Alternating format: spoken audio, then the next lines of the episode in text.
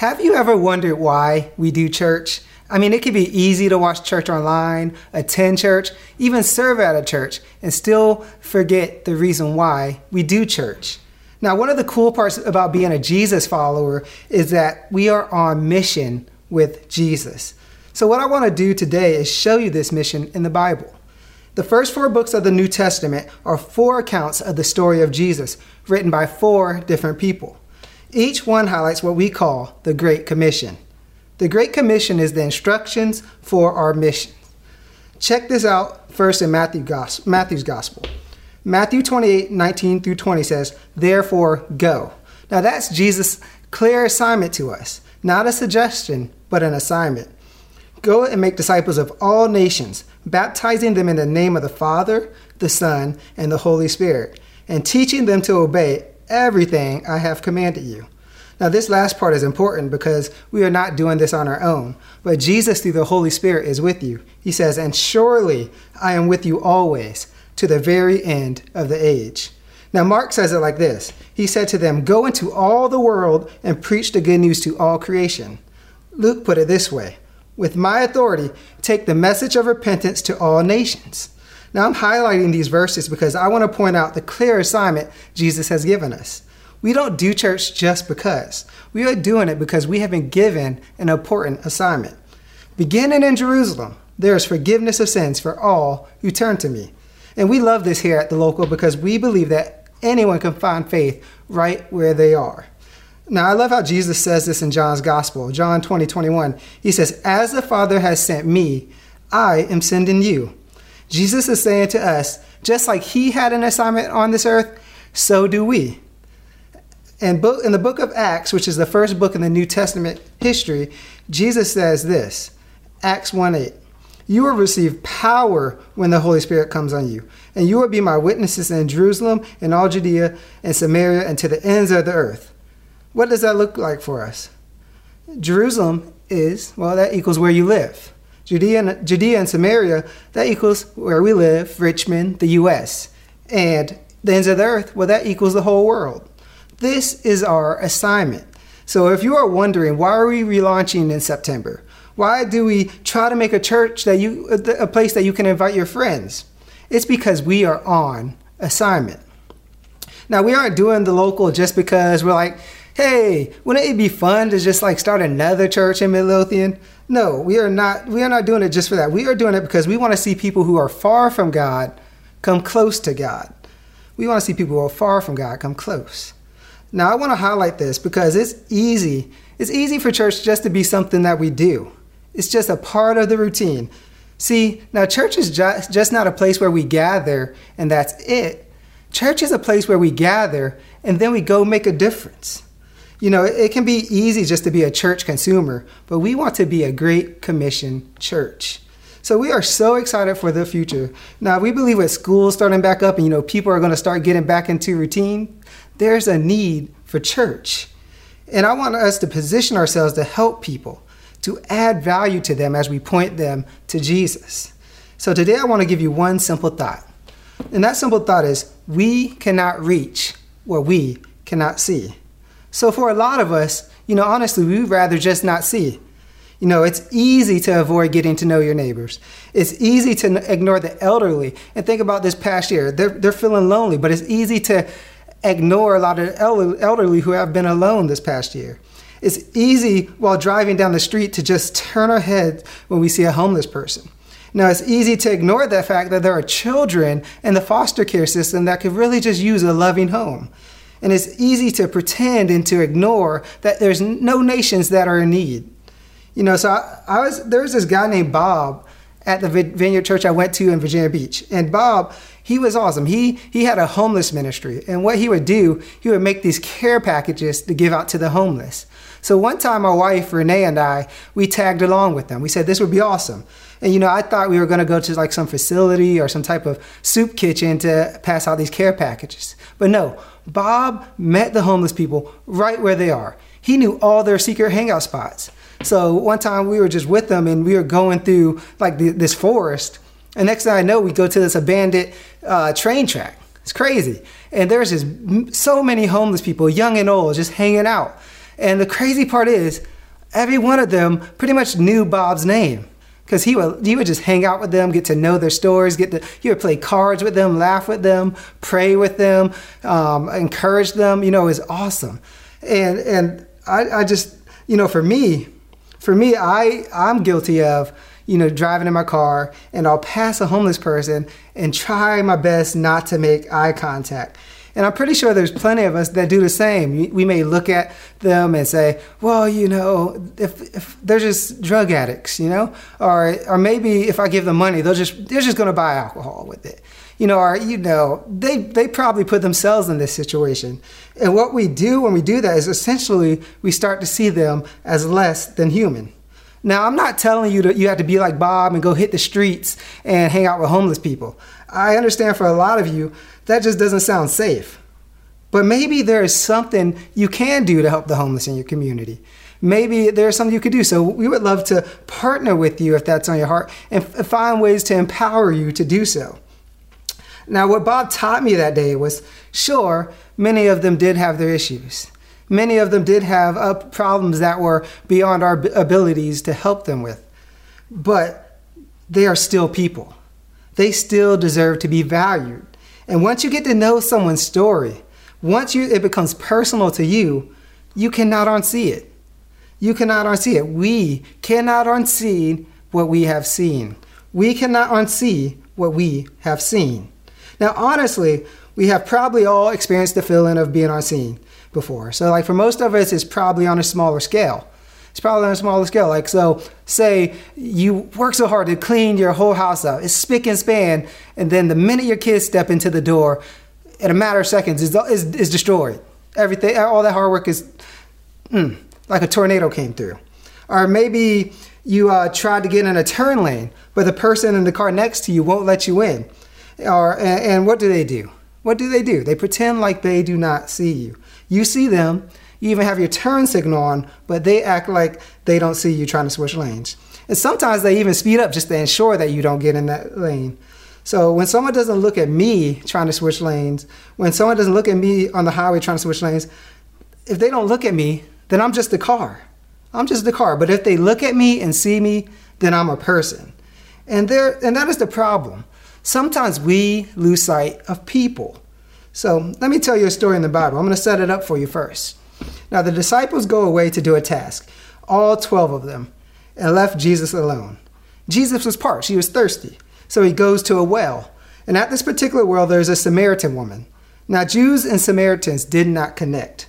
There were racial tensions between the two groups that separated them. And not only were there racial barriers, but there was also gender barriers.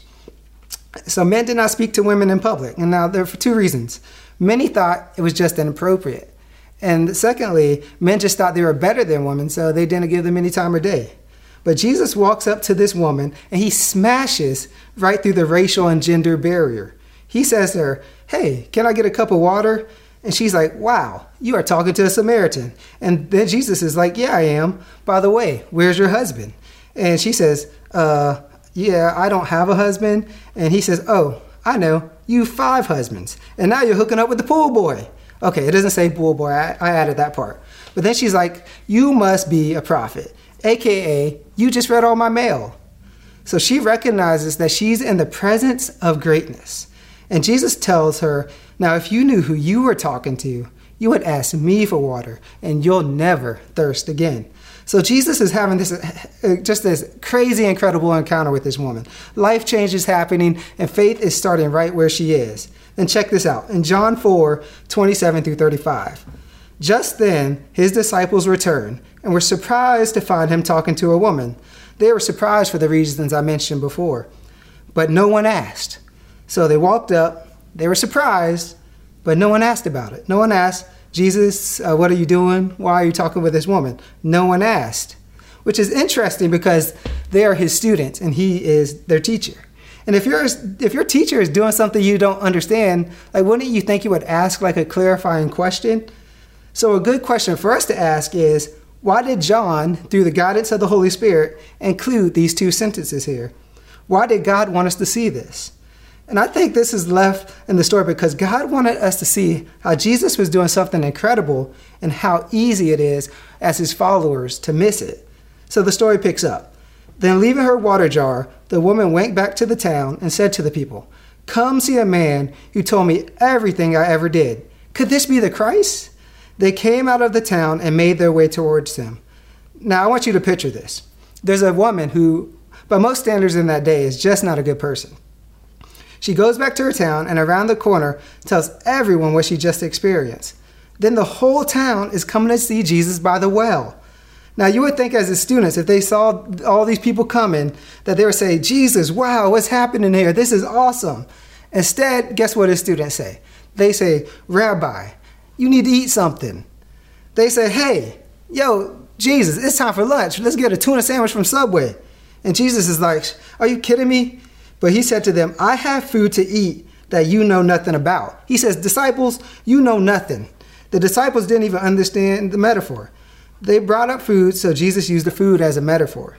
Then his disciples said to him, said to each other, Could someone have brought him food? They're like, Oh, you know, someone must have DoorDash Jesus. Hey, Peter, did you see the DoorDash camel come by? Because I missed it. And, you know, here's the point. Now, here's the point.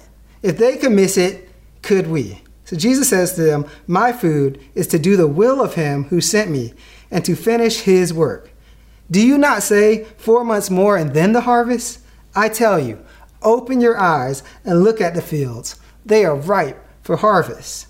Jesus is like, sometimes we don't see things or we pretend not to see things that we need to see right now. I got a story for you. When I was six years old, I went to the school nurse, did an eye exam. Now, the nurse said to me, she was like, baby, you, I think you need glasses. You need to give, hey, I'm gonna give you a note. Make sure you give this to your parents. Now, what did I do? You know, there was no email sent out back when I was in uh, first grade. She gave me a note and thought I was gonna get it to my mom and dad. But I did not want to wear glasses. I refused to wear glasses. I did not want anybody calling me four eyes. So I crumbled that paper up, threw it in the trash. So for me, some time passed, and life was literally getting blurrier and blurrier. I couldn't see. But I still refused to let my parents know.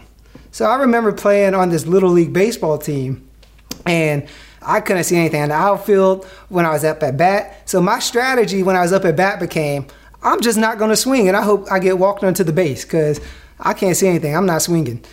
And so that strategy works sometimes, but other times I would strike out, and my team and my coaches would be like, "Are you ever going to swing at a ball?" Like but you know, for me, I was good. I was good. This was better. Striking out at baseball was better than having to wear glasses. You know, I was nearsighted, so I could see at least things right in front of me. I was good.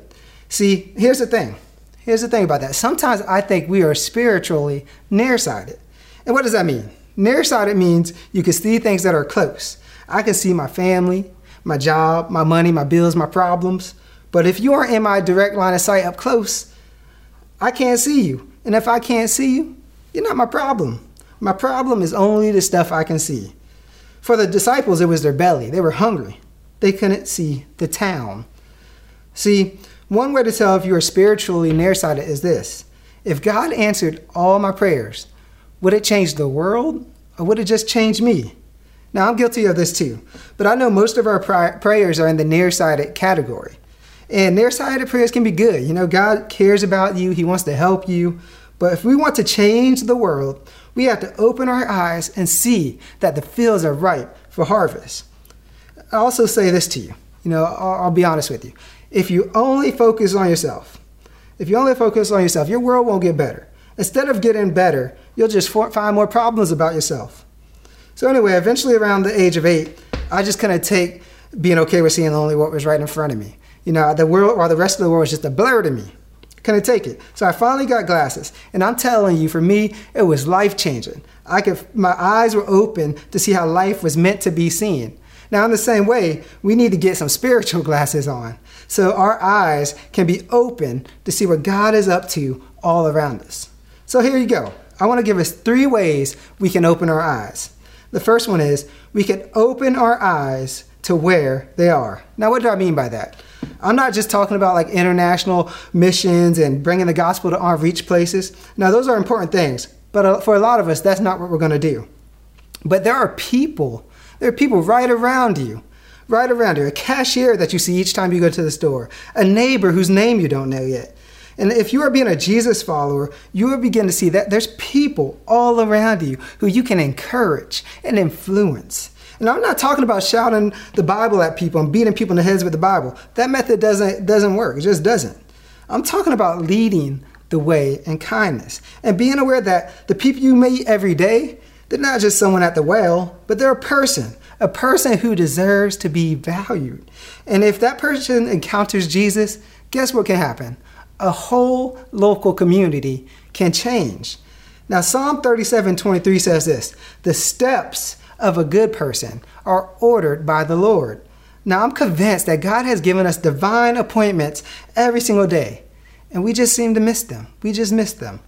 Now, Proverbs 16:9 says this In his heart, a man plans his course, but the Lord determines his steps. Now, we all have busy schedules, you know, I get it, and things that we need to do. But we must be willing to slow down and talk to people. And more importantly than just talking, we need to listen. Because people will tell you People will tell you where they need help if you listen. To change our world, we need to connect before we correct. I'm going to say that one more time. To change our world, we need to connect before we correct. Before we can help anyone, we must connect to them, build a relationship with them. Because most people don't care what you know unless they know that you care. Now, the second one is we need to open our eyes to who they are. So it's easy right now to just count people out because everyone is mad. Everyone has a side. And that's the way the media has told us to live lately, right? Media wants to see p- people who aren't like us as enemies. We as the church must be careful never to group uh, people as our enemies, to view people groups as our enemies, but as brothers and sisters in Christ. I'm going to be honest with you guys. Can I be honest? Sometimes there's people who I just don't like. I, I know I'm not supposed to say that, honestly. I know I'm not supposed to say that, but come on. There's just people who, who can drive you crazy. And that's why it's an assignment. You know, with my job, sometimes you deal with a, I deal with a customer who seems to complain just for the sake of complaining. Like maybe they didn't get exactly what they want. And just because I don't care for that one particular customer, it doesn't mean I should treat them badly. I still treat them with uh, love and respect. See, as Jesus followers, just because someone sees the world differently than you, it's not your job to dismiss them, but to love them like Jesus would. Now Matthew 9:36 says this, when he, talking about Jesus, saw the crowds, he had compassion on them because they were harassed and helpless, like sheep without a shepherd. Jesus chose to see people differently. It's a choice, even for the mean people in the world. You can't just write them off, but pray for them because the truth is, we know they're mean because they've been hurt. And hurt people just hurt people. So to change our world, we don't have to be like them, but we do have to like them. Third point open our eyes to what they need. So, where they are, who they are, and what they need. So here you go. There in the church world, there are there seem to be two kind of churches, two kind of churches, uh, and, and I'm happy to tell you where we land on this today. Now, there's a true side, and then there's a gray side. The true side says, tell them they're sinners. You're going to hell. Repent. You know, and in some ways they could be right. You know, we all sin and miss the mark, but they just aren't reaching anybody. If anything, they're pushing people farther away. God didn't call us to be right, but He called us to make a difference. But there's a world out there that would love to just tell people that they're wrong. Here you go. Now there's the grace side grace, grace, grace. And there's a lot of truth in that. Jesus did pay it all. But if you live in any of the extremes, you will miss the way to treat people. So we say it like this Truth without grace is mean, and grace without truth is meaningless. But in the middle, where there's grace and truth, that's what will make a difference. John 1:14 says this, "The word became flesh and made his dwelling among us. We have seen his glory, the glory of the one and only Son, who comes from the Father, full of grace and truth. And grace always comes first. So one day Jesus meets this chief tax collector named Zacchaeus. And Zacchaeus, he was just a terrible man, bad. He hurt a lot of people. But what was Jesus' first words to him when he saw him? Hey man, you want to grab some dinner? Jesus didn't say, Hey, you short little thief, get out the tree. No, that was true. He was short and a thief. But I think we all know that Zacchaeus would have never repented with just the truth being told to him. but an invite to dinner does. And after dinner, guess what? Zacchaeus is so changed that he gives four times the amount he has stolen. There was this other time where Jesus was presented with this woman who was caught in the act of adultery. So they brought her to Jesus and they thought, we got him, because according to law, she has to be killed. But then Jesus says, He who is without sin, throw the first stone. So one by one, everyone left. And Jesus' first words to the woman, he said, So where are your accusers? They aren't here. So he says, Neither do I accuse you. That's grace. Then he says, Leave your life of sin. There was truth, grace, and truth. So, to change our world, what do we need to do? We need to show people the same kind of love God showed us unconditional love. And I am so thankful that we are a church who chooses to see the people that God has placed around us. We choose to add value to people and to encourage and love people. Because guess what? The local, we are a church that is on a mission with Jesus. Pray with me. God, I pray that we can see the people around us, that we can see the people in the trees, we can see the woman by the well. God, we, that we can see the people that need your love and your encouragement. So, God, I pray that we step out of our comfort zones, that we step out of our everyday routine, and that you open our eyes to see those around us, those that need a, an encouraging word, that need a friend, that we can connect with God. So, give us your heart, God, uh, your heart for people, God. And I, I just thank you for everything you are doing through this local Vineyard Church. In Jesus' name we pray. Amen.